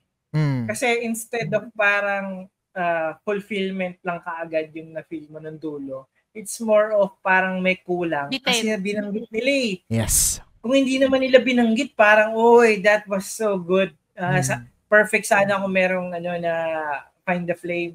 Pero kung wala, okay lang eh. Pero kasi, yun na, sa start ng show, sinabi niya eh. Mm. Mm. Sinabi kasi eh. Pero, pero after that, pinag-isipan ko siya, ah tinugtog naman yung mga gusto ko ng ano, 7, Mm. 8, 9, Yes. 10.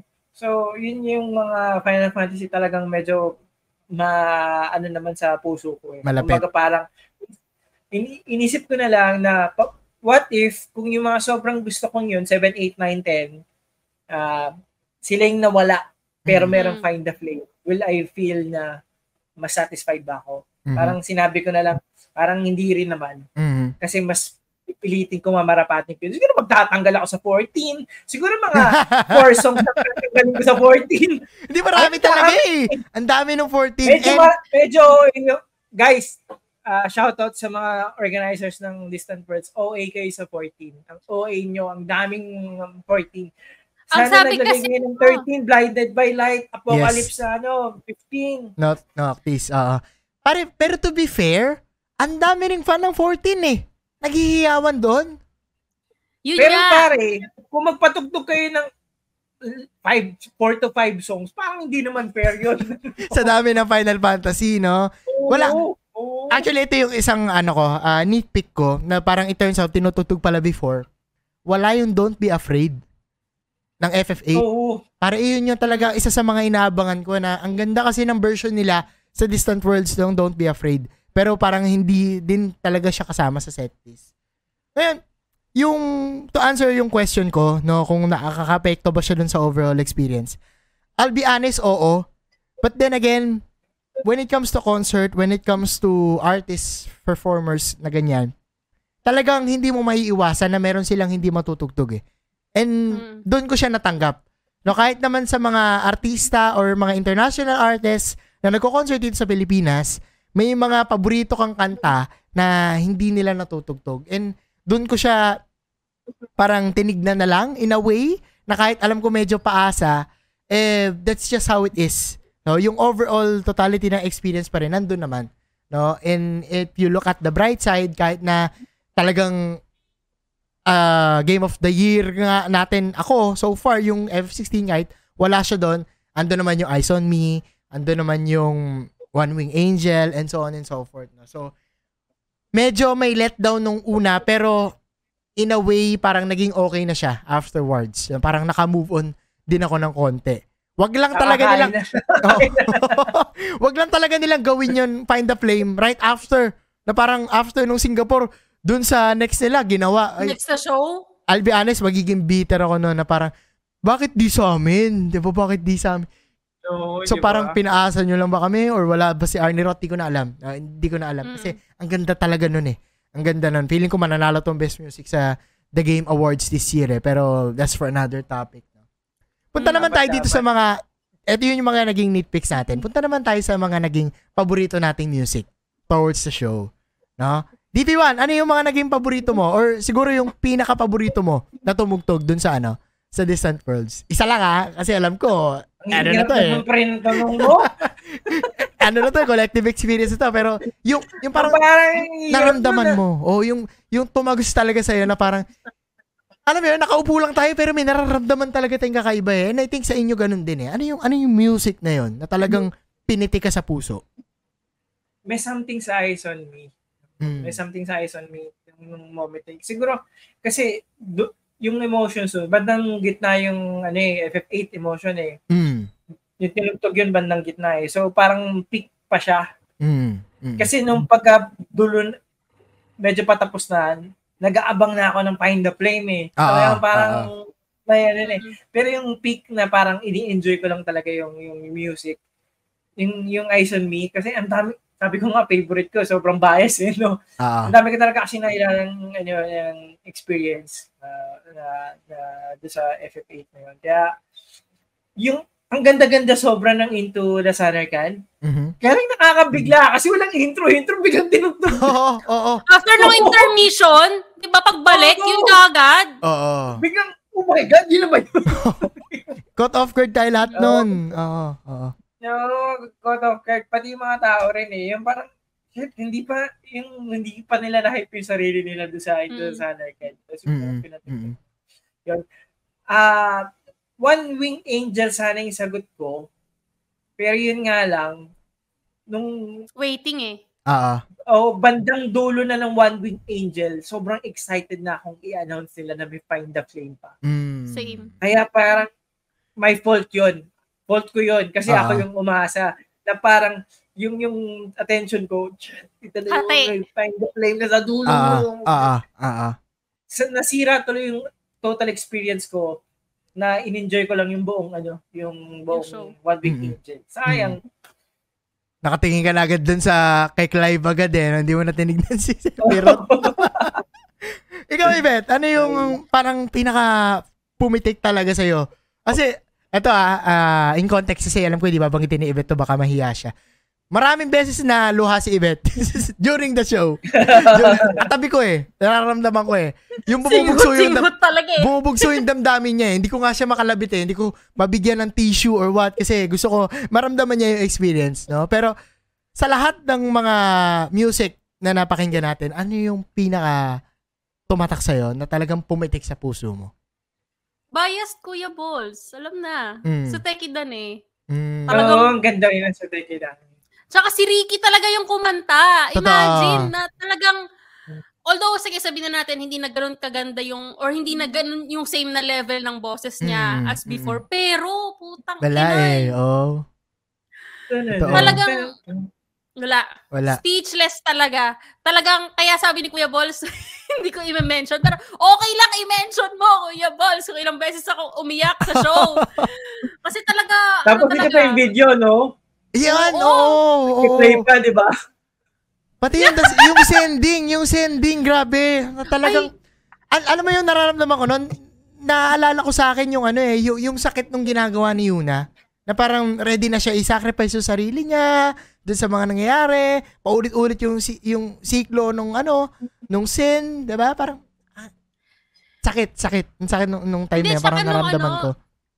dun sa Zanner Kanda song pinlay yun eh, yung suma- nagsasending si Yuna. Mm, Tapos nung time mm. na yun, hindi pa kasi alam ni Tidus eh kung bakit sumasayaw si Yuna Ah, eh. ah, ah. Diba? hindi niya pa alam yung meaning eh. Tapos diba tinanong niya, what will make Yuna stop dancing? Parang ganun. Tapos Oo. doon niya na lang nalaman na yun yung role ng pagiging Mm. Summoner. Summoner. Anyway, so, Ayan. hahaba yung chika ko. eh. Hahaba yung Ah, chika ko. ah. Pero, aside from the fact na doon nga, sobrang na-enjoy ko yung Sutekidan eh. Na-enjoy ko rin naman yung Eyes on Me. Na-enjoy ko din yung um, pangalan nito. Yung Zanarkan. Tawang-tawa ako sa Stand By Me. yung ano to, yung, Da, da, da, da. Ta- It RM7. can be better. Ah, sa Honeybee. Oo, yung, yung sa Honeybee. Ano pangalan nun? Yung, yung kasayaw niya doon, nakalbo? Si And- Andrea? Andrea? Nakalimutan ko na. Basta yun. Andrea, yung- Andrea. Yung, yung, Tawang-tawa yung lang sa ako, dulo. kinalabit ko pa si Kuya Balls. Kasi parang ano eh, parang siyang intermission nung, nung Oo. time na yun na parang pinakita rin lahat ng side quest. No? Ang ano lang Tapos- na ano yung pagkatapos si Sepero tapos yun eh, no? Oo. Oh. Ang kulit, di ba? Ang kulit ng ano. Hindi ko rin alam kung ba't Tapos- nandun yun eh. Pwede yung iba na makante.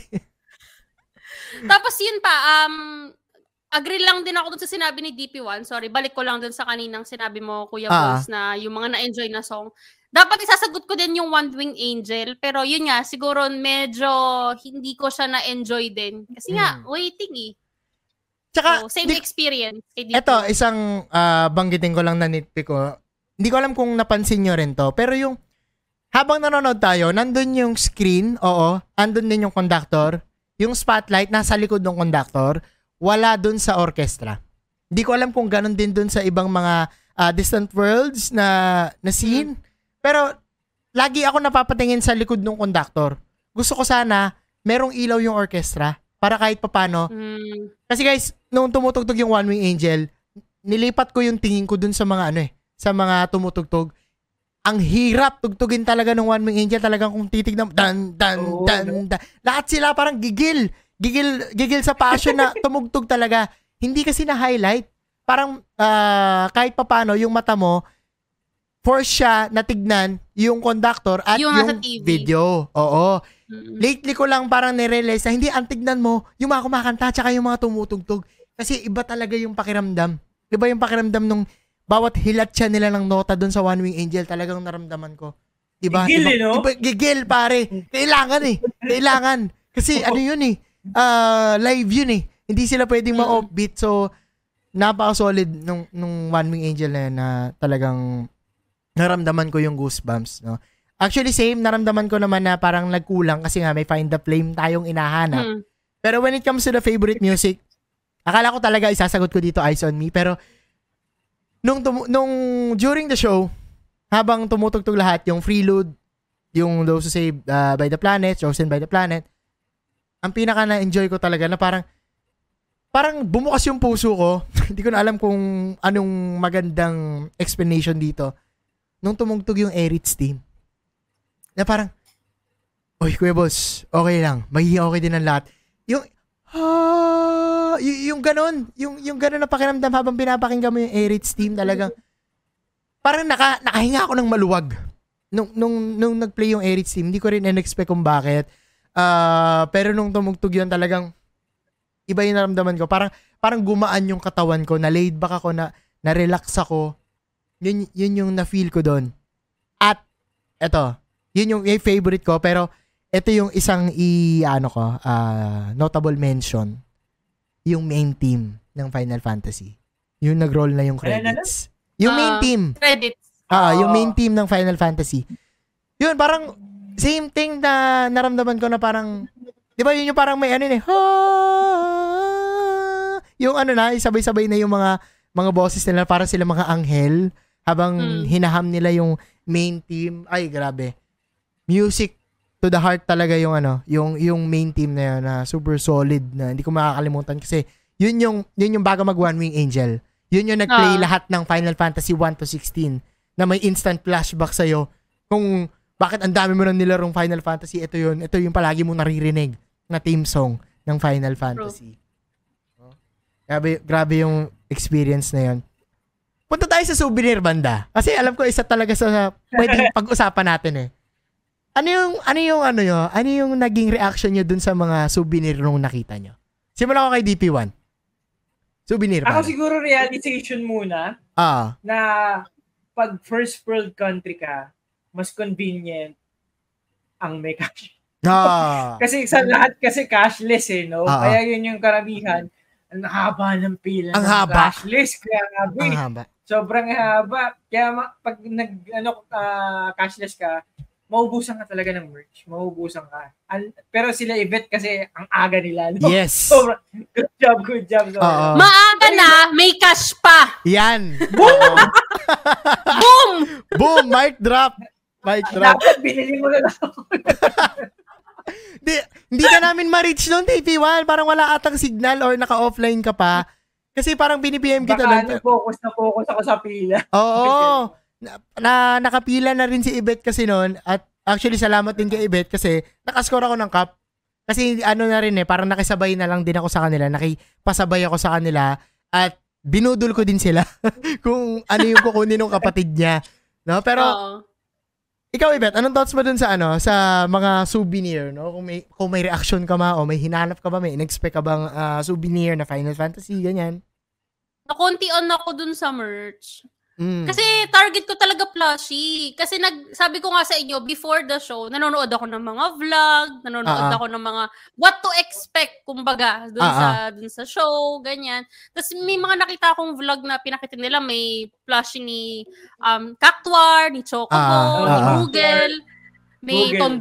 Pa. Mm. Parang yun yung ine-expect ko na solid kahit anong Final Fantasy meron neto. Ah, ah. kaso yung Parang nandun, iconic eh. Kaso, ano lang? putya, yung nandun si Tidus. Tapos, lang, ako tidus parang, lang. mm, parang ako, sabi ko, sige, bibiling ko na rin souvenir. Kasi, ano na eh, willing to spend tayo eh. Ganun eh. Ah, What? what? souvenir. Willing to spend. Once in a lifetime. Souvenir!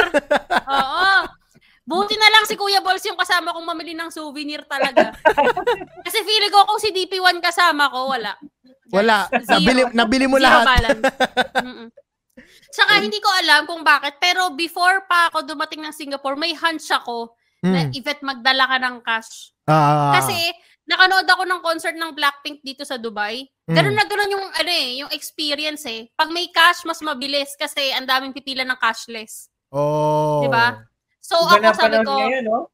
sabi ko kailangan ko magdala ng cash para sure. Kung hindi ko man magastos yung cash, okay lang, papapalit ko na lang ulit. Pero Para ready lang. yun, Oo. Ah, para ready lang. Eh, tama yung kutob ko. Mas maikli yung pila sa cash. Sabi ko, ah, this is it. Totoo.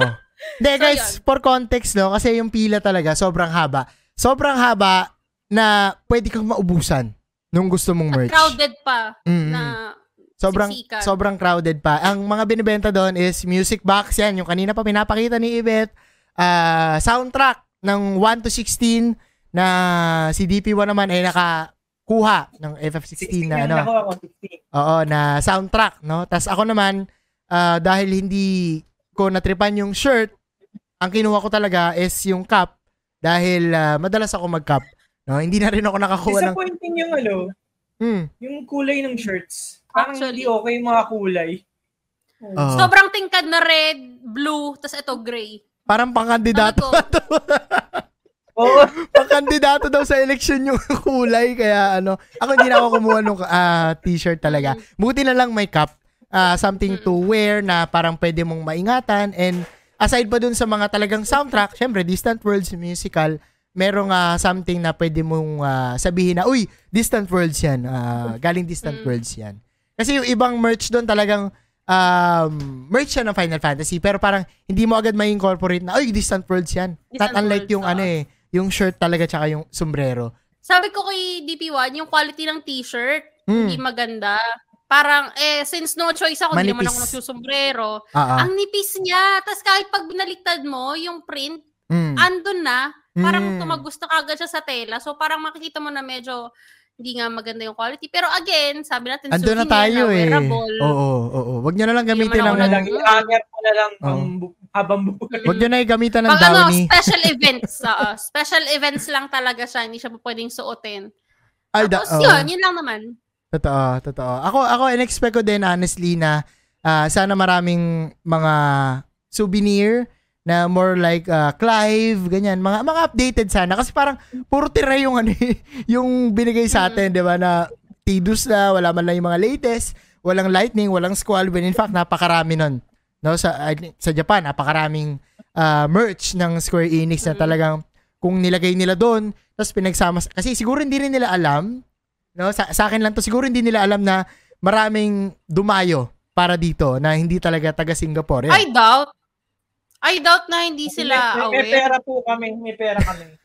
Mm-mm. Pero sana Pagka ano, no, Southeast Asia, no, ginakawawa naman ni Japan. sana nilagyan nila ng mga variant na yun, may may squall or lightning na na flashy ganyan Mm. or iba pang mga no, pero wala eh, nandun na tayo. Thankful na lang ako na Willing to buy na nga ako kay Tidus eh, di ba, Kuya Balls? Oo. Pinigilan mo lang ako. Oo. Sabi, wag na, wag na yan. Marami yan sa Japan. Para Tsaka naman yun nahanap mo. Japan. Yun nahanap mo eh. Oo. Oo. Hindi, tsaka yun nga, yung mga iconic na Pero maganda characters. yung nabili mo yung music box. Ganda. Ah, ah, ah. Totoo. Yan. Siguro guys, let's go towards the finale of this Okay. episode, no? Gusto ko itanong sa inyo, sa lahat ng hirap, hirap ng pag-aantay dito sa distant worlds, pagpunta sa ibang bansa, paggastos, di ba? When it comes to Final Fantasy, gusto kong itanong sa inyo pareho, anong meron sa Final Fantasy? Bakit nyo to ginagawa for this video game? Siguro simulan ko kay DP1. Siguro, meron siya na meron. Meron siyang magic. Mhm. Sobrang hinanap natin. Na alam natin na mag-start yan sa cure. And then, pag ma-addict pa tayo ng sorrow, nag-improve yan. Cura, Mm. kuraga, kuraha pa para lahat-lahat. Mm. Meron certain magic talaga yung Final Fantasy niya. Sa mga gamers, sobrang nagre-resonate. Na parang yung, yung, yung fire sa dibdib natin, hindi lang pang ano, fire to, na pira, piraga. Ang, ang, ang nakas niya talaga na once na nag-alab na, parang hindi siya agad mapupukaw. Pwedeng ma- merong mga ilang taon na mawala ka, pero babalik at babalik ka pa rin. Merong iteration na magiging connected ka talaga. Na parang masasabi mo, kaya ako pala mahal yung Final Fantasy. Kasi this type of stories, this type of connection sa characters, and this type of ano emotion na nadudulot not just by playing, but hearing that those type of inspirational music na meron sila. Whether kung galit ka, na yung anger mo, or parang ano gusto ko na mag ano mag uh, feeling emotional na sentimental. Meron sila noon and yung mga music ng Final Fantasy na-engrave siya sa na hindi mo lang naaalala yung beat or melody naalala mo yung experiences mo na napapasok mo dun sa music na yun. And yun yung magic ng Final Fantasy na kahit gaano ka-distant yung ano yung yung tayo or parang yung countries na ano meron tayong one language yung world na yun distant worlds na yun and it's love for Final Fantasy Ganda, pare. Okay. Ganda. Ikaw, Yvette. Parang na ako. Parang ang hirap sundan nung sagot ni, ano, ni DP1. Pang miss you, ganon. Parang pang pageant eh. Hindi, syempre, ano naman to, sa sa story mo, no? Ano meron sa Final Fantasy na parang, bakit, ano? oh, bakit parang sa dami, kasi guys, ito sa ah, utol ni Beth sobrang nakaka-inspire yun actually oo, nakausap ko rin yung utol mo eh nakita ko yung love nyo through gaming oh, ikaw na bahala mo yun mm, Hindi, pero yun nga, yun din yung gusto ko sanang i-highlight na actually, dun sa show, mas masaya ako para sa kuya ko kaysa sa akin. mm, Kasi ano eh, iba yung feeling na collective experience nga, babalik tayo dun sa part na yon Tsaka, um, paano ko ba i-explain? Yun nga, na magkasama ko yung magkapatid na nanonood. Tapos, di ba, Kuya Balls, ikaw, saksi ka na tinatanong, sa, si, la, minamessage ko pa yung kuya ko, ano, ano kayang feeling ng kuya ko? Ang daming piniplay na from 7, Oo. tapos, naalala ko yan Um, naalala ko yan 'di ba? Ta- Tapos um, sabi ko ano kaya yung view nila, maganda kaya, Mm. ma- masaya kaya yung kuya ko doon. Yun yung tumatakbo sa isip ko more than myself na parang iniisip ko na yun siguro yung beauty ng gaming in general na hindi lang siya pang sa atin eh. For sure may nag-influence din sa inyo eh na mm. maglaro. Mm. 'Di ba? Hindi naman kayo parang sudden lang na naisipan yung maglaro eh. May nag-influence sa inyo, which is sa akin yun nga, yung kuya ko. Tapos sabi nga ni DP1, yung magic of Final Fantasy is there. Tapos isang bagay na gusto ko lang i-highlight is yung power ng music talaga iba eh. Totoo. Na habang nanonood tayo ng Distant World, sa tatransport ako dun sa time na nakaupo ako, naglalaro ako ng video game. Tapos walang ibang emotion, naiiyak lang talaga ako. Hindi ko hindi ko siya ma-articulate into words. Parang yung feeling na every time na mag-uusap kami ng kuya ko after ng show, may goosebumps kami.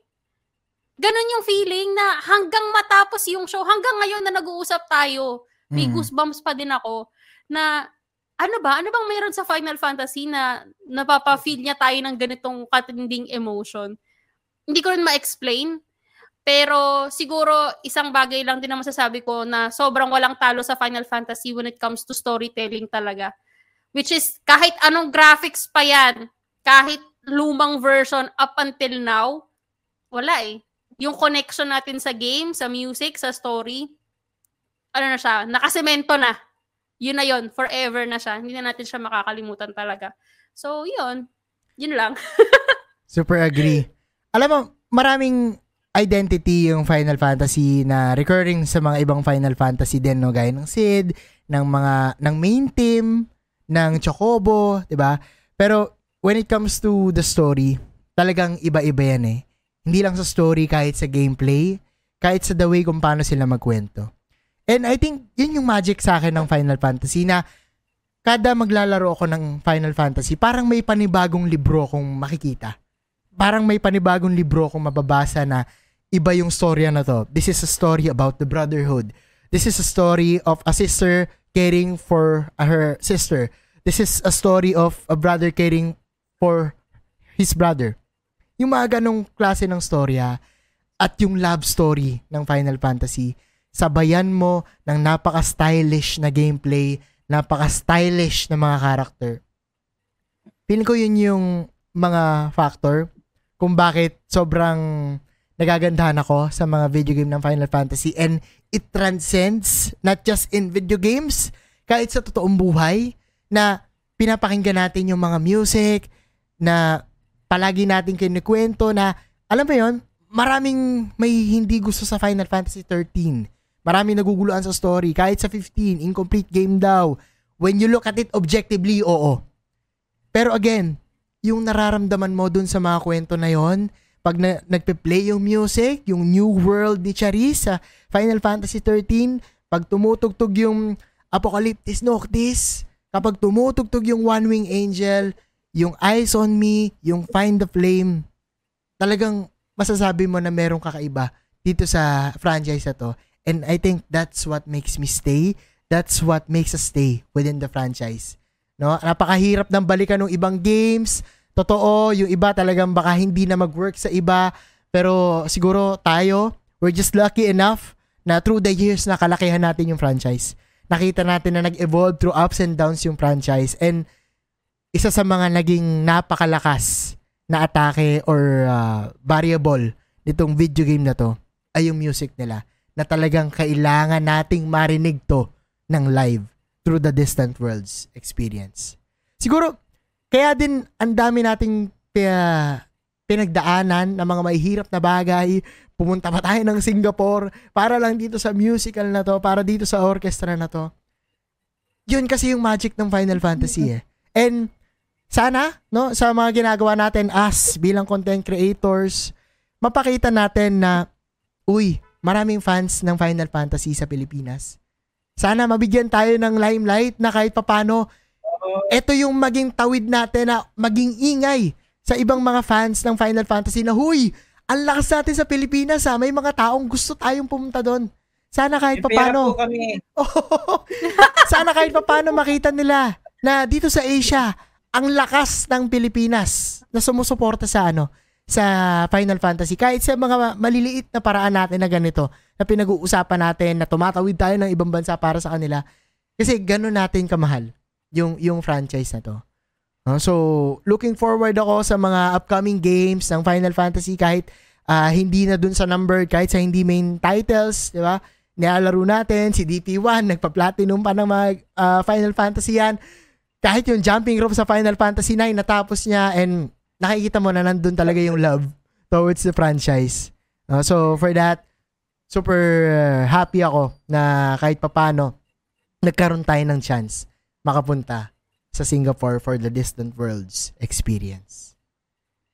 Yun, grabe. So, uh, guys, maraming maraming salamat. No? Kayo ang uh, pangalawa at pangatlong guest ko dito sa Hyper Geek. And medyo hinakabahan ako nung una kasi talagang sanay ako mag-guest pero hindi ako sanay na ako yung host dito sa sa ganitong klaseng usapan. No, so sa tech part medyo nagaano ako kanina, nag-stumble ako at maraming maraming salamat kasi natulungan niyo ako dito sa ano no, sa episode na to. Mabilis na lang natin, no? invite na natin sila sa mga show nyo, sa mga content na ginagawa nyo, simulan natin kay DP1. DP1, what's new and ano yung uh, dapat pakaabangan nila sa'yo sa channel mo? Yan, go ahead. Ako, ako lang po, kung gusto niyo magkaroon ng perspective ng tatay na nag-struggle to uh, pagka-combine yung paglalaro ng games at the same time being a responsible father, responsible husband, you know, uh, check out my channel both sa uh, Facebook and YouTube. Meron po tayo doon. Uh, nag-start ulit ako sa YouTube. Uh, nawala kasi yung account ko nung una, kaya talagang nag-start ako from scratch. And isa sa mga natutunan ko dun sa pagiging content creator, it's actually, it's not naman dun sa parang dami mo ng ano, followers. Yes. It's more of parang community na napabilang ka. And I'm very thankful to be included sa community natin. Yan, nakilala ko sila Yvette, si Kuya Balls, And ito, kahit mawala yung platform mo, di ba, hindi na mawawala yung bago, mga bago mong kaibigan. Totoo. So, very thankful. Kaya, guys, Dali Player One, uh, uh, laking tulong and sobrang laking tulong na support natin yung mga ano, content creators, lalo na yung mga bago at maliliit tulad namin. At magandang tayo-tayo nagsusuportahan mga maliliit. Kasi, di ba, kaysa kumapit tayo ng kumapit sa ano, malakas. Mm. mm. pa eh, no? Totoo, totoo. Totoo yan. Ayan, maraming maraming salamat guys. Follow nyo si DP1 Facebook and sa YouTube niya. Meron siyang uh, YouTube. You know, yun, lately marami siyang, uh, may mga bago siyang upload na vlog na talagang Yeah, kita nyo, dito, first hand, nakita nyo siya na hindi na siya Lego. Nag, nag-face reveal na siya. First time ko to. Nag first time ko to mag, ano, mag, mag-podcast ng ano, with video. Mm. Yun. Especially kasi talaga yung, yung yes. Final Fantasy. Oo, pa, basta Final Fantasy pare, alam mo yan, matik yan. Eh, Nibet, ikaw naman, go ahead. No? Anything sa mga shows na gusto mo i-promote, invite mo na sila. Wait lang bago ako mag-promote, sabihin ko lang to. Lahat to, sinasabi naman to kay DP1. DP1, hindi ka na pala Lego. Ang tao ka na. sabi, Lagi kino-comment sa akin, oh. sabi ni Ibet, paano kung makikita si DP1 sa pila? Eh, Lego yun. Actually, kasi sabi niya sa akin, ano, nakita mo na ba si DP1? Kasi nandito na rin siya. Sabi ko, hala, paano ko malalaman na hindi ko naman alam yung itsura ni DP. Ano ba yung itsura nun? Yuko ka lang, Ibet, makikita mo. sabi niya, hindi, yun, yun. Anyway, going back. So, uh-huh. sa promotion naman, guys, meron kaming um, podcast. Weekly na siya. Weekly na yung release namin sa The Ara Ara channel. Available siya sa YouTube, which is yun yung main platform namin. And meron din kami sa Spotify and Apple Podcast. Tapos, follow nyo lang yung Instagram ko at Vivs Black Mage. Meron din akong Facebook page and Twitch, pero hindi ako gaano active sa Twitch. Facebook ko, Vivs, yun lang. Yon. Yan, maraming maraming salamat. Follow nyo sila guys at ilalagay ko yung mga link ng mga platform nila dito sa episode para syempre mabilis na hindi nyo na uh, isa-search na maklik nyo agad. And sa akin, sa ngayon, uh, Hypergeek is uh, as of now my main content no, dito sa podcast na to. And if interested ka pa sa mga content or ibang content na geek-related, uh, please do follow my platform sa FB and sa TikTok, Kuya Balls. Sa YouTube meron din Kuya Balls, pero same lang din yung ina-upload ko doon. More like sa mga short clips naman to. Ito yung mga hindi na uh, podcast type na mga content, mga short clip, mga ina-edit ko na video.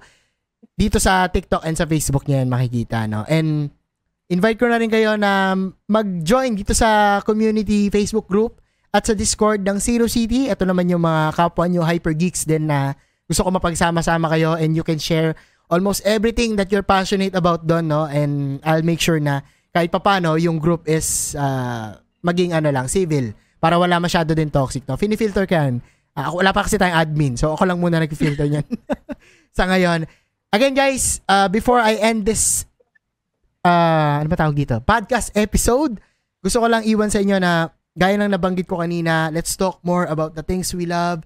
Let's talk more about video games, anime, kasi in our short way, yung mga yan, napapakita natin sa mundo, sa buong uh, lugar kung nasan tayo, na may mga sumusuporta dito sa mga klase ng video game na to. And dun sa ingay na yon kahit pa paano makakita tayo ng ibang mga tao din with the same passion na talagang mas makaka-interact mo pa at magiging kaibigan mo gaya ng mga nabanggit ni DP1 at ni Bibs. Maraming maraming salamat sa pakikinig. Magkita-kita na lang tayo muli sa susunod na episode ng Hyper Geek. Out na muna kami in 3, 2, 1! Final Fantasy number 1 mga tol. Hey, let's go!